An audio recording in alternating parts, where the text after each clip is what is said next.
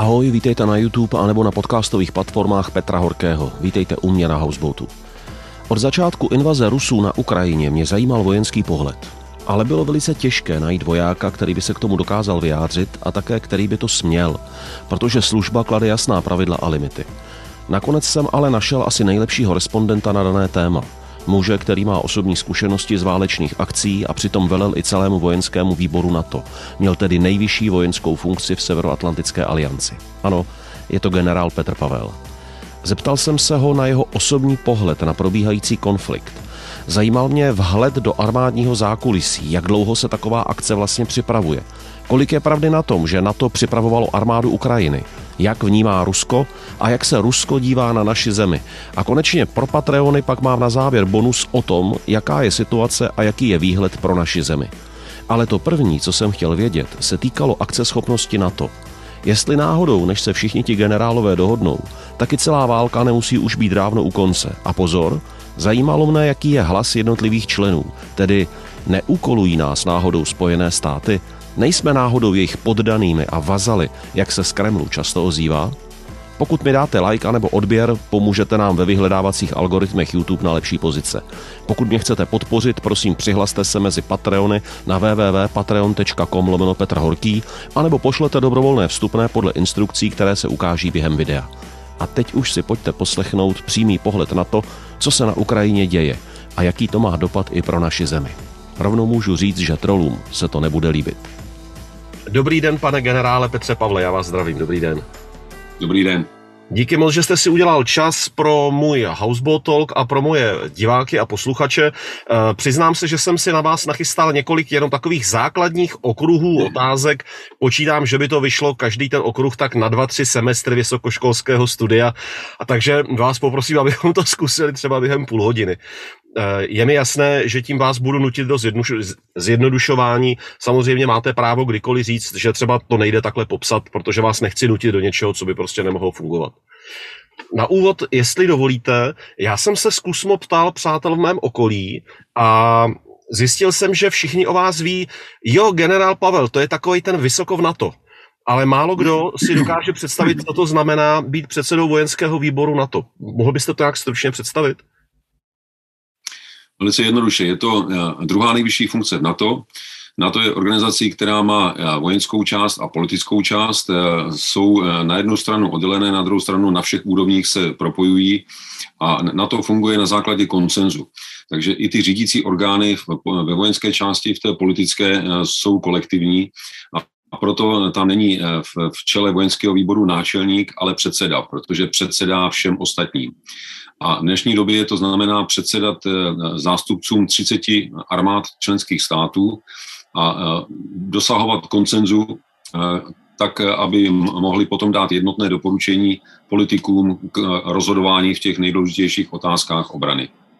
Prosím vás, jak je akce schopné na to? Znamená to, že vy jste někomu vzkázal, ten někomu vzkázal, ten někomu vzkázal, pak se za 14 dní domluvilo, aby se všichni sešli a ti si pak nechali schválit stanovisko ve svých zemích. Jak to funguje? Funguje to, eh, na první pohled ta, ta struktura je složitá, na, druhou stranu eh, za těch eh, několik desítek let existence už se na to opravdu propracovalo k tomu, že ten systém funguje velice dobře.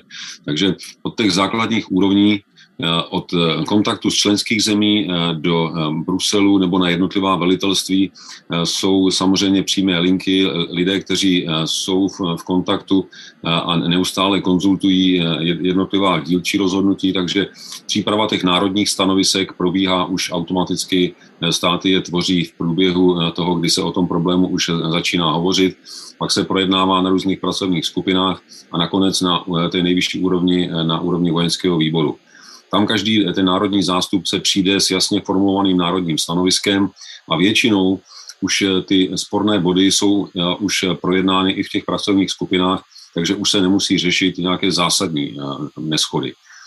Na tom hlavním jednání, kdy už potom se sejdou ti nejvyšší představitele, tak tam už se skutečně doladí jenom, jenom to poslední znění, tak aby jsme byli si jistí, že vyhovuje všem a sformuluje se konkrétní vojenské doporučení.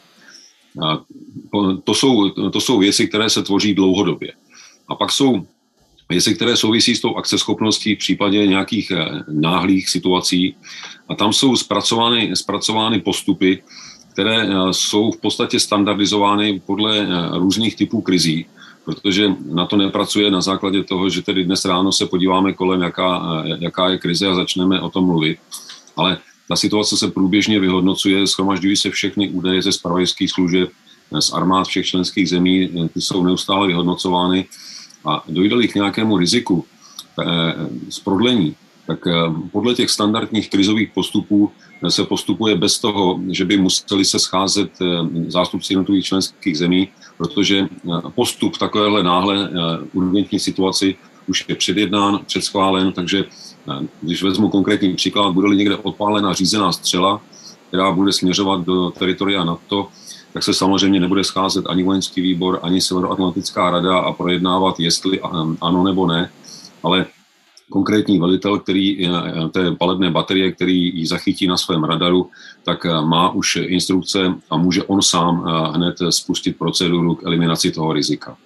Přesně na to jsem se ptal, k tomu jsem mířil. Představoval jsem si, jak Putin zatelefonuje svým vojákům a ti okamžitě konají a na to řekne, aha, Putin přeskupuje síly, pojďme se poradit. Takže jsou procedury, které jsou schopné reagovat prostě okamžitě.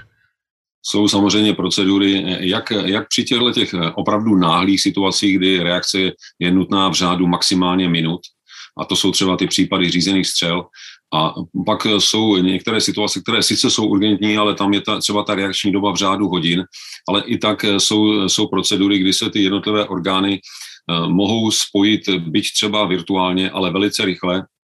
A, ta, uh, potom ta následná, následná činnost už funguje automaticky a je pravidelně procvičovaná. Já jsem jméno Vladimíra Putina zmínil zcela záměrně, protože on uh, dal vyšší pohotovost svým jaderným zbraním, jasně se vyjadřuje, že neakceptuje hranice NATO po roce 97, takže já to vnímám jako určitou retoriku, která je vůči nám nebezpečná. Znamená to tedy, že nejen asi naše armáda, ale i NATO nějakým způsobem pozoruje nějaké raketové základny potenciálně nepřátelských zemí a kdyby se tam něco stalo, tak vlastně okamžitě začíná reakce. Takže i teď v tuto chvíli, zatímco my se bavíme, tak eh, je jakýsi systém pozornosti, řekněme, spuštěn. Je to tak? Je to samozřejmě tak, protože ten eh, globální systém funguje eh, z obou stran. Lépe řečeno, řekl bych, ze všech stran, tedy nejenom Rusko, NATO, ale samozřejmě i Čína a spousta dalších zemí. Když bych to měl přiblížit nějak posluchačům nebo divákům, tak každý se asi díval na nějaký dobrý film o ponorkách a vidí, jak oni na tom sonaru eh, dokáže říct, eh, tak teď otevřeli, to, eh, teď otevřeli ty torpédomety, teď opálili torpédo, přestože tu ponorku nevidí. Tak mají samozřejmě sonary, mají spoustu dalších možností. Stejně tak je to s těmi řízenými střelami, zvlášť s těmi, které jsou ty mezikontinentální, stacionární i ty mobilní, jejich pozice jsou známy a sila, ve kterých jsou uloženy, nejsou rozhodně, rozhodně malé věci, které se dají tak jednoduše skrýt, takže kdykoliv se děje nějaká aktivita v okolí toho sila, tak je měřitelná. Měřitelná z hlediska třeba elektromagnetických impulzů, pozorovatelná ze satelitů a z, z dalších zdrojů. A všechny ty zdroje potom se schromažďují, takže jakákoliv anomálie, která se e, děje kolem e, těchto strategických prostředků, tak je velice intenzivně monitorovaná, vyhodnocovaná. Eh, dobře, děkuji vám za tuto informaci. Když se hovoří o, o tom rusko-západním pohledu na svět, tak rusové personifikování Putinem uh, interpretují svět tak, že prostě každý z velkých států nebo z velkých mocností si prostě podmaňuje a v podstatě úkoluje ostatní. A že tím pádem je třeba neustále si hlídat, kdo je vazal koho, jakoby, nebo jakoby tam byla podřízenost. Často zaznívá, že my jsme služebníci Spojených států, kteří nás úkolují. Vy jste byl v tom na to poměrně vysoko. Prosím vás, úkolovali vás američané, ať už politicky nebo vojensky? No, to je ten tradiční pohled. Prezident Putin to vyjadřuje velice lapidárně, když říká, že silní dělají to, co mohou a slabí to, co musí. Rusko takhle vidí svět a vždycky takhle jednalo a nedokáže si představit, že by to mohlo někde fungovat eh, jinak. Protože eh, podle jejich vidění světa eh, ten, kdo má větší sílu, tak ten určuje pravidla. A není přece možné, aby ten, kdo má větší sílu, měl stejný hlas jako ten, kdo nemá skoro žádnou. V NATO to funguje tak, že všechny členské země mají stejnou váhu hlasu. A všechna, všechny členské země musí proto, abychom dosáhli koncenzu, zvednout ruku. Pokud ji nezvednou, tak se vracíme k jednacímu stolu.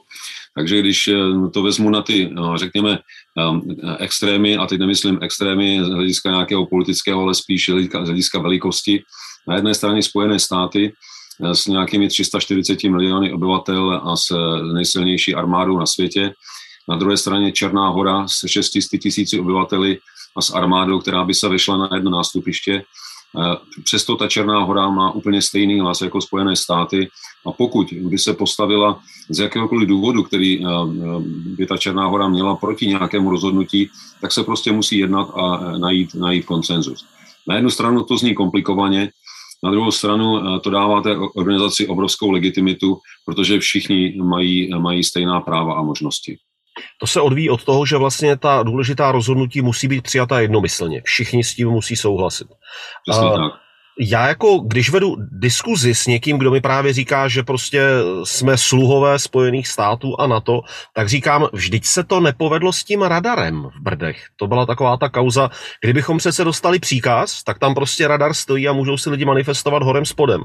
Radar tam nestojí. Jak se na nás nicméně tehdy koukali? Bylo to opravdu taková ostuda, že všichni říkali, je, ti Češi s těma se nedá na ničem dohodnout? No, vzbudilo to samozřejmě rozpaky, protože v NATO a hlavně tedy ve Spojených státech moc nechápali, o co nám vlastně jde, protože tu naši vnitřní diskuzi tady oni vnímali jako iracionální. Oni se na to dívali prostě tak, že nabídka umístění toho radaru je naopak ujištěním pro nás, že nám to výrazně eh, zvýší bezpečnost eh, a, a, a kredit. Takže když jsme se potom najednou tady začali vyjadřovat, že to vlastně nechceme, že se toho bojíme, tak oni tomu, oni tomu nerozuměli. Ostatní země na to, to možná ani tak moc citlivě nevnímali. Nakonec byly další, které se o to přihlásili, jako Polsko, Rumunsko, a v těch se to nakonec, nakonec umístilo. Myslím si, že v tomto ohledu Některé země eh, bohužel se chovají tak, eh, že eh, vnímají to svoje nejbližší okolí jako centrum světa a nejsou schopni se na ty bezpečnostní a politické problémy dívat z trošku širšího kontextu. Pozor, hodně diplomatická formulace, výborné. Když jsem poslouchal některé vaše rozhovory, musím říct, že jsem si říkal, že ke kvalifikaci té nejvyšší vojenské funkce v NATO rozhodně patří i poměrně sebejisté chození po vratkých chodníčcích nebo minovými poli, to je ten vojenský termín, různých dohod, debat a podobně. To asi tak je, že to je velmi senzitivní pozice i z hlediska čistě formulací a slov, které člověk volí. No, ono, to vychází právě z toho, že eh, nejste náčelník, ale jste předseda a tím pádem eh, nevelíte, ale usnadňujete dosažení koncenzu. Takže Ehm, když už eh, něco vyjadřujete jako předseda vojenského výboru, eh, tak by to měla být konsenzuální pozice všech 30 zemí. A když eh, nebyla dopředu dohodnuta, tak musíte opravdu velice vážit, abyste se nevydal na tenký let buď toho, že se některých zájmů některé členské země dotknete nebo naopak je opomenete. Takže všechny členské země velice pozorně sledovaly všechna moje prohlášení a když náhodou tam bylo něco, co se jim zdálo příliš silné nebo příliš slabé, tak vždycky mě na to upozornili, abych dostatečně akcentoval jejich zájmy. Takže opravdu vybalancovat to tak, aby se člověk nikdy nikoho nedotkl a, a, a na nikoho nezapomněl, bylo poměrně těžké. Ale jsou situace, kdy naopak zase ty členské země vyžadují, aby i ten zástupce, který je kolektivně zastupuje na venek, aby byl razantní, protože to je v jejich zájmu. Takže já myslím, že to nebylo jenom o té velice přecitlivělé diplomaci, ale taky občas o kladivu, protože to bylo zapotřebí. Na to nejedná zdaleka jen se 30 státy, které jsou členské, ale i s ostatními zeměmi. Předpokládám, že probíhala a i teď probíhají nějaká jednání třeba s Čínou nebo právě s Ruskem. Je to tak? No, ono těch, těch úrovní jednání je více. Na, na, na jedné straně máme teda členské státy, ty jsou vázány smluvními parametry, pak máme kategorii partnerů A na to má dneska asi 40 partnerských států. Ty partnerské státy mají různou formu spolupráce. U některých států je to třeba jenom periodická politická konzultace, u některých států je to spolupráce téměř na úrovni členů, jenom bez toho smluvního závazku. To znamená plnohodnotná výměna informací, včetně těch citlivých spravodajských, protože je uzavřená bezpečnostní dohoda, vzájemná cvičení a to i na té nejvyšší úrovni.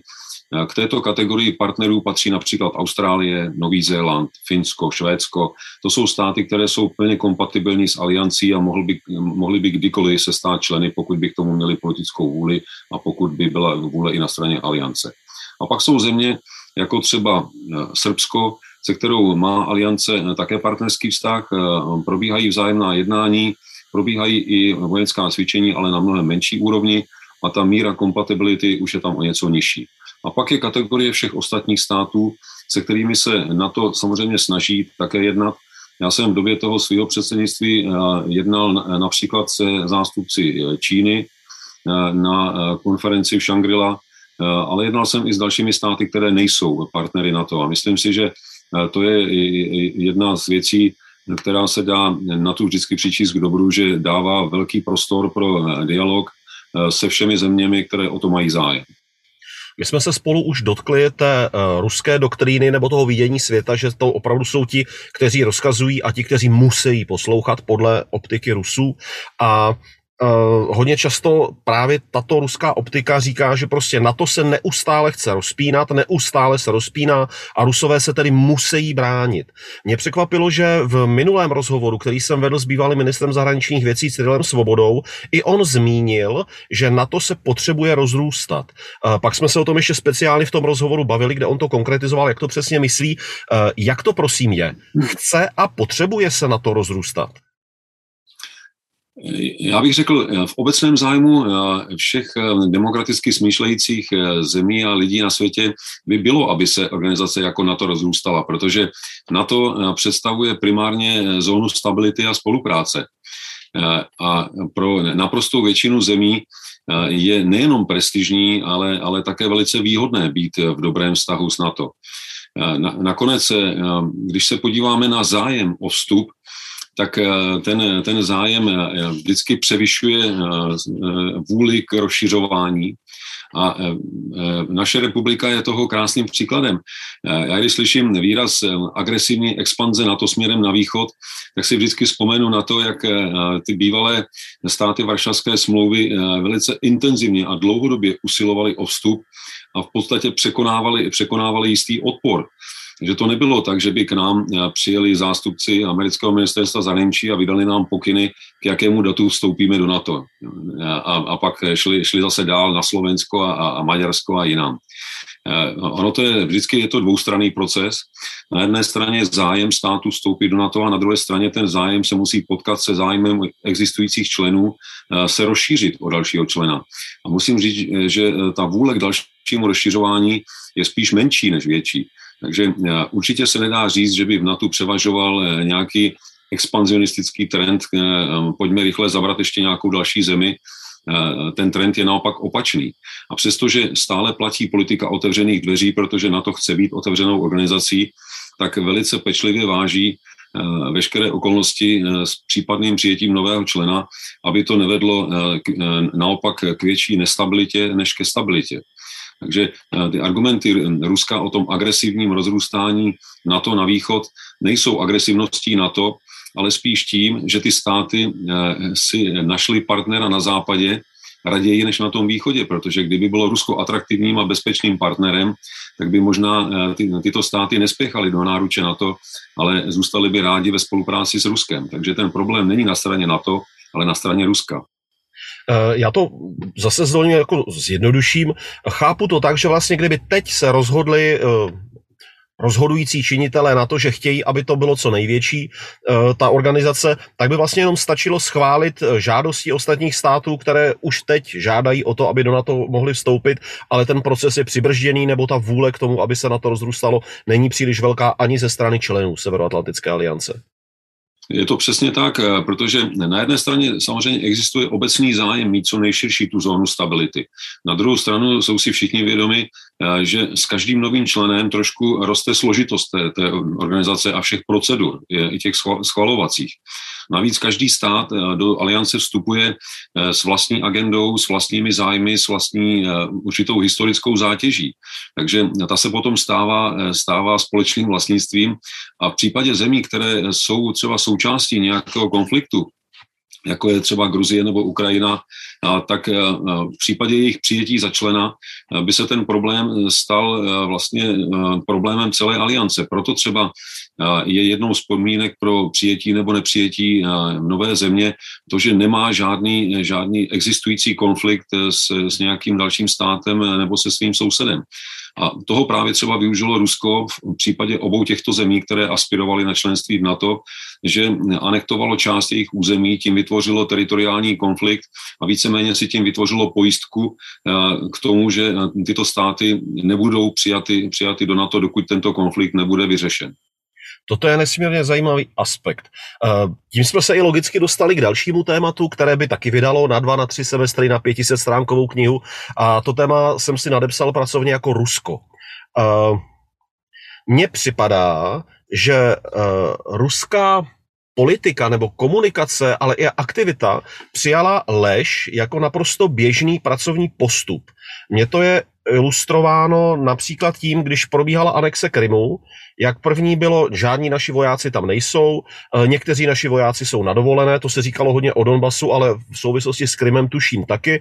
Operovali tam vojenské jednotky bez insignií, bez jakéhokoliv označení a když pak celá ta akce skončila, tak tak postupně vyšlo najevo, no teď to byli ruští vojáci a teď jako se to tak nějak vědělo, ale konec konců podívejte se, vlastně tam bylo referendum a je to vyřízené.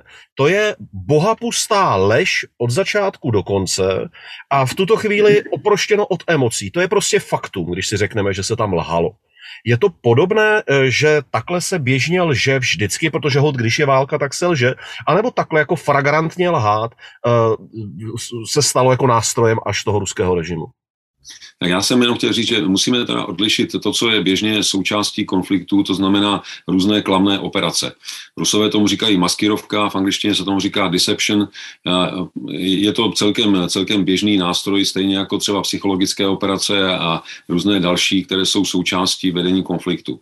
A druhá věc je, je práce s dezinformacemi, případně přímou lží v diplomacii a v politice. Bohužel eh, na straně Ruska eh, vidíme použití tohoto nástroje téměř eh, pravidelně a v poslední době člověk až žasne, že i třeba ministr zahraničí, prezident, mluvčí prezidenta naprosto flagrantně lžou a vůbec jim to nedělá žádný problém. Ono to trochu souvisí s tím, jak si Rusko definuje pravdu. A já jsem se eh, teďka v poslední době snažil dopátrat, kde došlo k třeba k té eh, proměně názorové u prezidenta Putina. A když jsem se potom pídil, tak eh, jsem se dočetl, že on zaprvé teda v době covidu byl silně izolován z různých důvodů a věnoval se studiu historie, ale obklopil se lidmi, kteří jsou, oni tomu říkají, že jsou to vlastně ideologičtí historici je to eh, zrůdná, eh, zrůdný spojení, ale v tom ruském, eh, ruském výkladu to znamená, že historie neslouží k odhalování faktů a objektivních skutečností. Historie slouží k výkladu, k výkladu těchto faktů ve prospěch svého státu, svého režimu. A jestli teda takhle na to prezident Putin nahlíží, tak on vlastně nelže, protože on si vykládá historii tak, aby byla ve prospěch Ruska, ve prospěch jeho režimu a to, co říká, je věcí výkladu, ne věcí faktů. Takže eh, mnoho Rusů to opravdu nevnímá jako lež, ale vnímají, že takhle to je správně, protože takhle je to dobré pro Rusko. To je úplně úžasné. Mě, mě zajímá, jako dlouhodobě sleduji, jak jsou stavěné myšlenkové konstrukty různých dezinformátorů, trolů a pak i třeba těch nevědomých, zmatených, nechtěných ambasadorů, kteří to šíří dál. A jsem přesvědčen, že málo kdy v pozadí nějakého zla nebo i jako úplně přímočaré lži je rozhodnutí, já teď budu lhát. Že většinou tam je nějaký konstrukt, který to tomu člověku legitimizuje. A vy jste mi to teď úplně nádherně pojmenoval, že vlastně prezident Putin a jeho spolupracovníci to vlastně nevnímají jako lež. Oni to vnímají opravdu jako legitimní projev toho, jak oni tu historii vidí, jak oni ji vnímají. Přesně tak. Eh, prezident Václav Havel velmi pěkně charakterizoval uh, ruské vnímání hranic. Budu to parafrázovat, když řekl, oni rusové mají problém, že oni nějak nevědí, kde začínají a kde končí. Uh, v souvislosti s tím, já už jsem se toho dneska dotkl, mě docela hodně leká, když slyším prezidenta Putina, jak říká, že prostě odmítá akceptovat hranice NATO po roce 97. Eh, po roce 97 teprve Česká republika vstoupila do NATO, to znamená, on odmítá akceptovat, že my jsme členy NATO. Jak to čtete vy jako voják a jako vojenský diplomat? Já ještě na úvod eh, přidám jeden citát, který se mi taky moc líbil od našeho klasika Karla Havlíčka Borovského, který byl v jednu dobu fascinován Ruskem, až do té doby, než tam vyjel na delší cestu. A když se vrátil, tak řekl jednu takovou krásnou věc, kterou jsem si dneska vícekrát opakoval, a sice, že Eh, Rusko má tendenci všechno ruské označit za slovanské, aby následně všechno slovanské mohlo označit za ruské. To je mhm. taky krásný, protože eh, to jasně hovoří o tom, eh, jak dneska Rusko jedná, jak některé části Evropy vydává prostě legitimně za svoji sféru vlivu, jo, protože buď tam kdysi vstoupila noharského vojáka, nebo to živí tím principem panslavi, eh, panslavismu a stále prostě si eh, tak nějak vytváří eh, dojem, že na některé části světa má legitimní nárok. Ono to souvisí s tou druhou částí odpovědi, protože Rusko skutečně považuje tu sféru vlivu, tak jak ji dneska definuje, vlastně v hranicích toho, co ve druhé světové válce osvobodili, lomeno zabrali. A do toho samozřejmě patří, patří i bývalé Československo, Polsko, Maďarsko, Bulharsko, Rumunsko, protože takhle Rusko prostě vidí bezpečnost světa. Oni vidí tak, že ti velcí hráči, mezi které počítají samozřejmě sebe, Spojené státy, Čínu, Indii a někde kousek dál Brazílii, takže to jsou ty hlavní pilíře bezpečného světa kteří si rozdělí teritorium na, na, na svoje hřiště a na těch svých hřištích eh, nastaví svoje pravidla, vzájemně se mezi sebou vyvažují a tím se udržuje bezpečnost na světě. Oni eh, vůbec eh, nepřijali myšlenku nějakého multipolárního světa, toho, že by všechny státy mohly mít stejná práva, práva povinnosti. To je pro ně, pro ně chaos, který je neřiditelný, protože pro, pro ně demokracie nikdy neměla šanci zakořenit, takže možnost, že by prostě bylo více hráčů, kteří se dohodnou a všichni bez ohledu na to, jakou mají velikost, tak by měli mít stejné, stejné možnosti. To je prostě nepřijatelný pohled. A i proto oni si nárokují svůj uplatňování svého vlivu i v našich zemích. A když mluvil o, o návrat před rok 97, tak eh, ono to naštěstí nebylo vnímáno nebo nebylo míněno i, i ze strany Ruska tak, že by Česká republika a Slovensko měli vystoupit z NATO, ale oni to eh, eh, mysleli z hlediska přítomnosti aliančních vojáků na teritorií těchto zemí. Jinými slovy, návrat před rok 97 měl znamenat, že na území národních států budou pouze a výlučně jejich národní armády, žádný další alianční voják. Jinými slovy, všichni spojeneští vojáci, kteří jsou třeba dneska v Pobaltí, v Polsku, v Rumunsku a jinde, by se měli stahnout do svých zemí a v těchto zemích by měly zůstat pouze armády Litvy, Lotyšska, Polska, České republiky, Slovenska a dalších. My jsme se dneska už bavili o lži jako nástroji v komunikaci a v ovlivňování chodu světa, ať už ústy Vladimíra Putina nebo ostatních. Eh, mně ale na druhou stranu připadá, že Vladimír Putin až s mrazivou hrůzou málo kdy lhal, nebo málo kdy si vymýšlel, když mnohdy na světových fórech nebo setkáních uh, politiků uh, hovořil právě o tom, jaké dlouhodobé cíle Rusko má, kam chce dosáhnout svým vlivem, co chce obsadit, protože mně přijde, že on pak postupně opravdu ty kroky učí učinil. Eh, jestliže tedy teď říká, že eh, by chtěli obnovit eh, Rusko v rozsahu Sovětského svazu, vnímáte to jako přímou vojenskou hrozbu? Pro naši zemi tedy? No, já, musím, já musím říct, že dokonce bych šel ještě dál, protože teď nedávno premiér Medveděv hovořil o další myšlence svého prezidenta, která hovoří o jednotné Euroazii od Portugalska až po Vladivostok. To je ještě děsivější. Takže já, jednotná a navíc otevřená. Já nevím, jak oni si tu myšlenku představují, ale docela si dokážu představit, jakou roli asi v téhle vizi e, přisuzují Rusku. Takže my bychom skutečně měli vnímat to, že e, Rusko se dívá na svět jinak, a nedělat si žádné, žádné iluze, e, protože současné ruské vedení, a bohužel ho podporuje značná část obyvatelstva, vidí, vidí prostě svět tak, že Rusko v něm hraje dominantní roli, minimálně v tom euroazijském regionu ale eh, bohužel eh, nejenom pro nás, ale i pro Rusko eh, Rusko není velmocí tak, jak ostatní velmoci jsou definovány. Rusko je bohužel velmocí pouze v tom vojenském smyslu. Rusko má tisíce jaderných hlavic, má silnou armádu, nebo řekněme raději velkou armádu, ale z hlediska ekonomiky, financí, vědy, kultury rozhodně nenaplňuje kritérium světové velmoci. Takže eh, my musíme vnímat eh, Rusko reálně, eh, nemůžeme ho ignorovat, nemůžeme, nemůžeme před ním strčit hlavu do písku, ale musíme prostě vnímat, jak se Rusko dívá na svět, jaké má cíle a podle toho s ním jednat, nedělat si naprosto žádné iluze.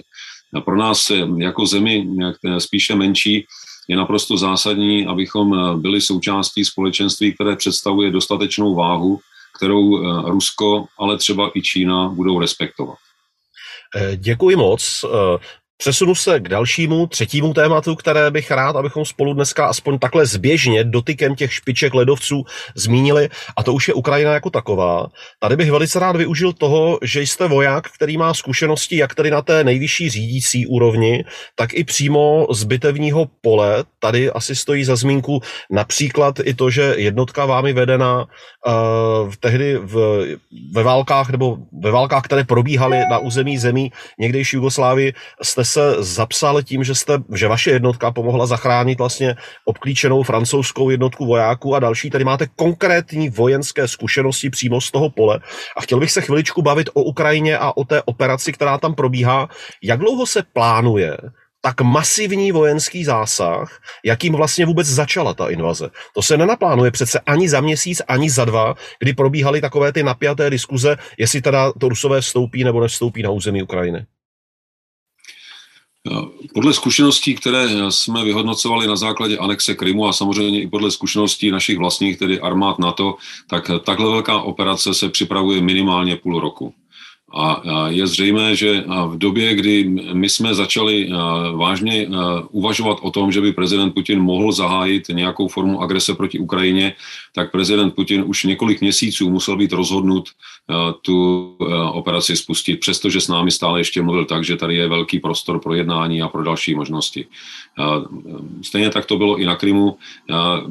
Rusko eh, se snažilo, eh, jak v případě anexe Krymu, tak teďka před rozpoutáním války na Ukrajinu eh, budit dojem, že vlastně žádné přípravy neprobíhají, je to pouze vojenské cvičení, nic se neděje, stále můžeme jednat a nakonec ta akce samotná měla budit dojem, že vlastně vznikla naprosto spontánně na základě momentálního rozhodnutí na základě momentálního podnětu a, a to, je, to je bohužel, bohužel jako ruský způsob prezentování.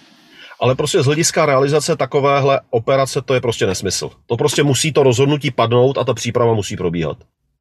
No, jenom když si vezmete ten fakt, že musíte Eh, jednotky uvést do vyššího stupně bojové pohotovosti, protože zdaleka ne všechny jsou eh, vysoké pohotovosti v době míru, to by nedávalo smysl. Musíte je eh, někam přesunout, koncentrovat, musíte doplnit veškeré zásoby, musíte připravit zásoby paliva, musíte přivést dokonce polní nemocnice, zásoby krve pro transfuze. To, to je opravdu obrovská, obrovská operace. A navíc všechno, všechno splánovat, splánovat tak, aby ta operace se mohla rozeběhnout v koordinaci mezi pozemním vojskem, námořnictvem, letectvem. To opravdu vyžaduje, vyžaduje delší čas, takže rozhodně není možné, aby operace takového rozsahu byla zahájena v průběhu dní a dokonce ani týdnů. Uh, právě Jedna věc je tank, který se nastartuje a rozjede. Prima. Ale zatím je rozsáhlý logistický aparát. Někdo tam musí dovést palivo, někdo musí dovést jídlo a pití pro toho vojáka. Ten voják patrně taky někdy se musí vyspat, někdy si musí odpočinout. Zkrátka ta operativa v pozadí musí být velmi rozsáhlá. Uh, je něco, co vás jako profesionála v oboru na té válce zaujalo právě z tohoto hlediska, z hlediska těch souvislostí a návazností těch jednotlivých článků, které se navzájem nezbytně potřebují? No, ono těch věcí, které překvapily a které působily rozpaky na straně analytiků, je, je celá řada. Například to, že Rusko úplně podcenilo operační velení. Je běžné, že když se připravuje a realizuje operace, ve které se, které se účastní 200 tisíc vojáků na třech hlavních směrech, takže každý z těch směrů má svoje velení a potom nad těmi třemi velitelstvími ještě další operační velitelství, které to všechno koordinuje. Je tam velitelství, které právě koordinuje to působení pozemních sil s letectvem, s námořnictvem. Je tam velitelství, které koordinuje veškerou logistiku a, a přisunuje, přisunuje zásoby tam, kde jsou potřeba na celém bojišti. Ta koordinační role spočívá i v tom, že se mění třeba důraz na některou část bojiště podle toho, jak se ta situace vyvíjí.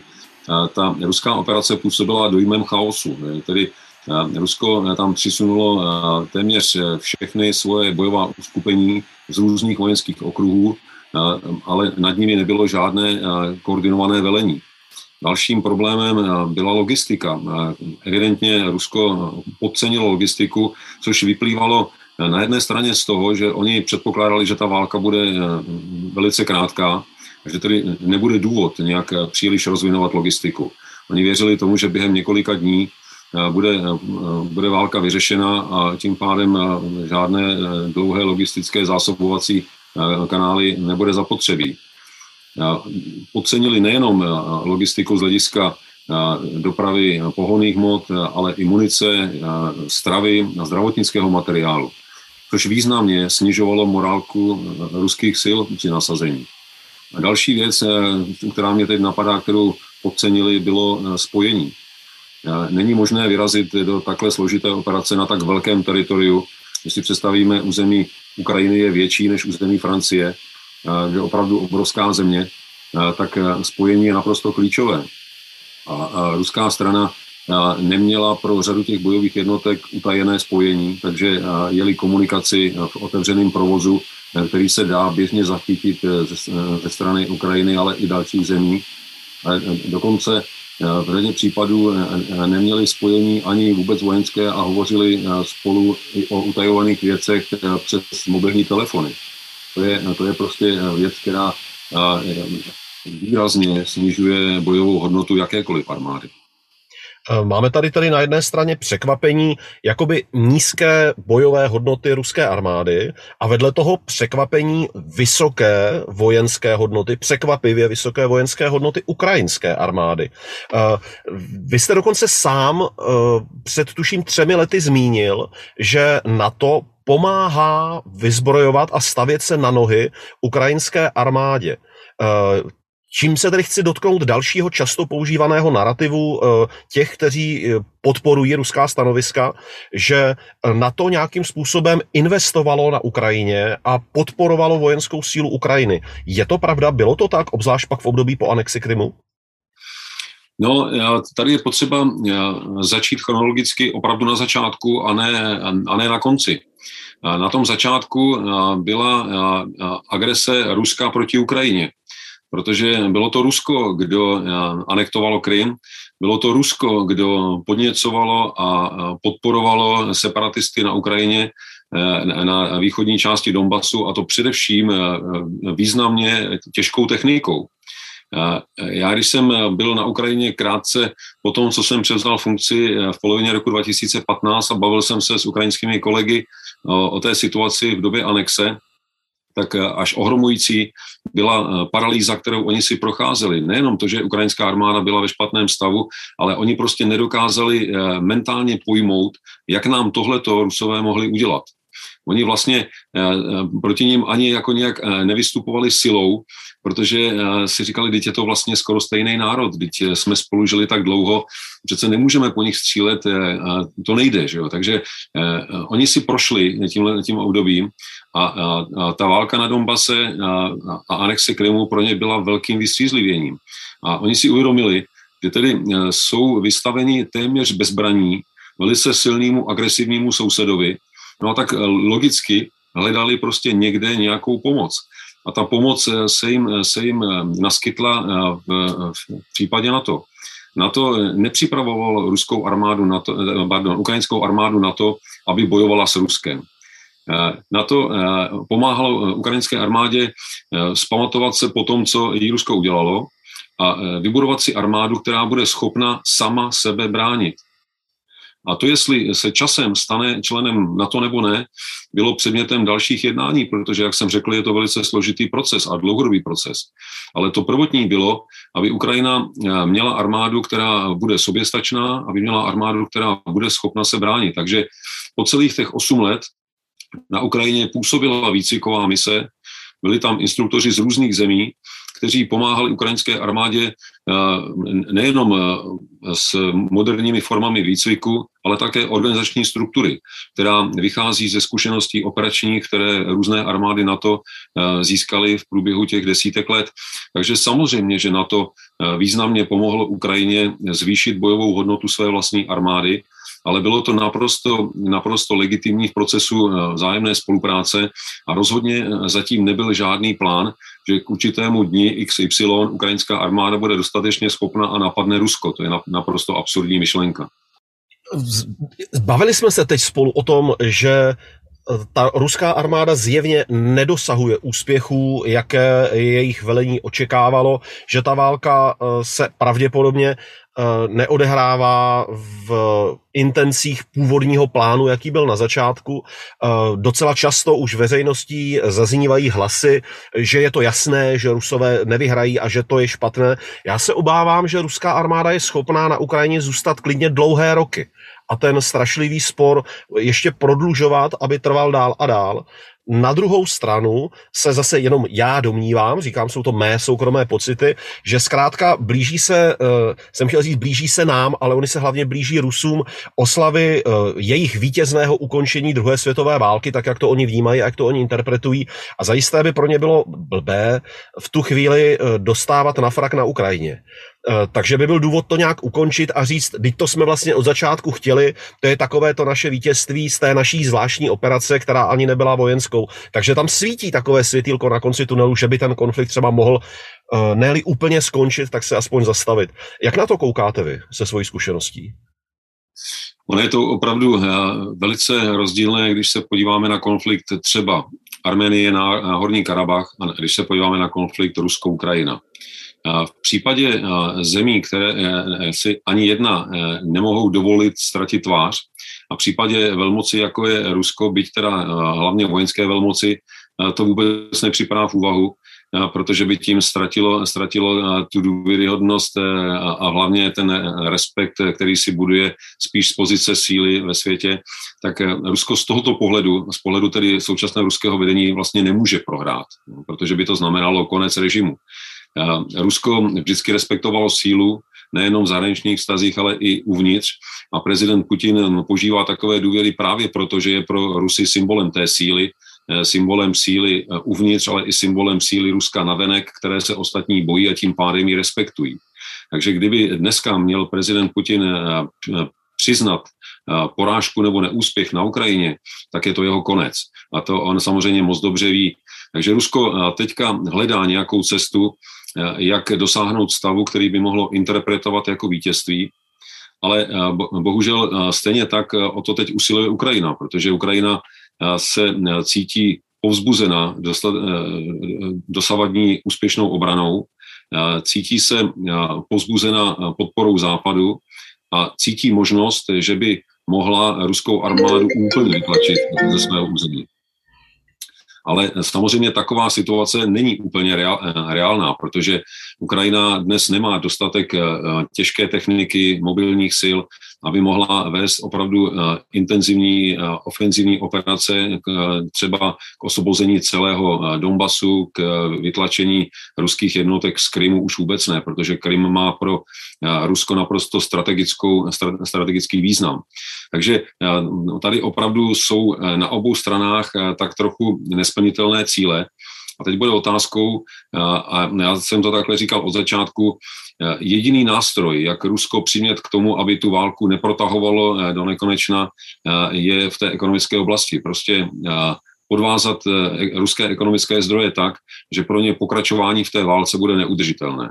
A na druhé straně maximální podpora Ukrajiny, aby ta její efektivita v obraně byla tak velká, že eh, Rusku dá najevo, že tam vyhrát nemůžou a zároveň jim ta obrana bude způsobovat takové ztráty, že pro ně bude neúnosné eh, to dál doma skrývat. A eh, Rusko zatím přiznalo nějakých necelých 1500 obětí mezi ruskými vojáky. Ty odhady jsou až desetinásobně vyšší a v okamžiku, kdy tato čísla začnou vyplouvat na povrch, tak bude mít prezident Putin velký problém doma vůbec ospravedlnit pokračování takové války, která přináší tak obrovské oběti za tak malý úspěch. Takže máte pravdu v tom, že tady je jistá naděje, že bude snaha ten konflikt v dohledné době ukončit nějakým vítězstvím a tím nějakým vítězstvím v úvozovkách pro Rusko by mohlo být to, že Eh, Ukrajina eh, přizná eh, Rusku Krym a, a Donbass a velice pravděpodobně Rusko k tomu bude chtít přidat jako bonus ten spojovací pozemní koridor mezi Krymem a, a Donbasem. Je to samozřejmě na první pohled nepřijatelná varianta pro Ukrajinu, protože Ukrajina by to vnímala jako svoji prohru, jako omezení své suverenity na druhou stranu eh, ten konflikt by tím mohl skončit, mohl by tím, eh, eh, mohlo by tím být nastartováno období velice rychlé a efektivní obnovy Ukrajiny s veškerou pomocí Západu. Takže nakonec by ta situace měla i nějaké pozitivní stránky, ale je skutečně především na Ukrajincích samotných, jak tu situaci vyhodnotí, jestli budou ochotní bojovat dál s vidinou toho, že ten konflikt může být skutečně dlouhý a hodně krvavý a že nakonec nemusí přinést ty výsledky, ve které doufají. Pane generále, tím jsme se dostali ke čtvrtému bodu, o kterém bych já dnes chtěl hovořit. V tuto chvíli se rozloučím s diváky, kteří sledují pouze kanál YouTube. Vám mnohokrát děkuji za to, že jste se i několikrát usmál protože vás velmi často v různých vystoupeních vidím soustředěného, až zachmuřeného, vyloženě zaměřeného na téma a dnes to několikeré přerušení v těch eh, velmi neobvyklých a konkrétních místech, kde jsme se bavili o některých tématech pro Rusko kontroverzní, eh, zase aspoň vygenerovalo váš úsměv. Z toho mám radost. Děkuji. Díky, že jste si video poslechli až do konce. Kdo chcete slyšet ještě bonusové povídání o naší zemi, přihlaste se mezi Patreony na www.patreon.com lomeno Petr Horký. Ostatním moc děkuji, pokud mě podpoříte lajkem anebo zakliknutím odběru, protože mi to pomůže být na internetu lépe vidět. Mějte se krásně a těším se na setkání u dalšího videa anebo podcastu. Ahoj, váš Petr.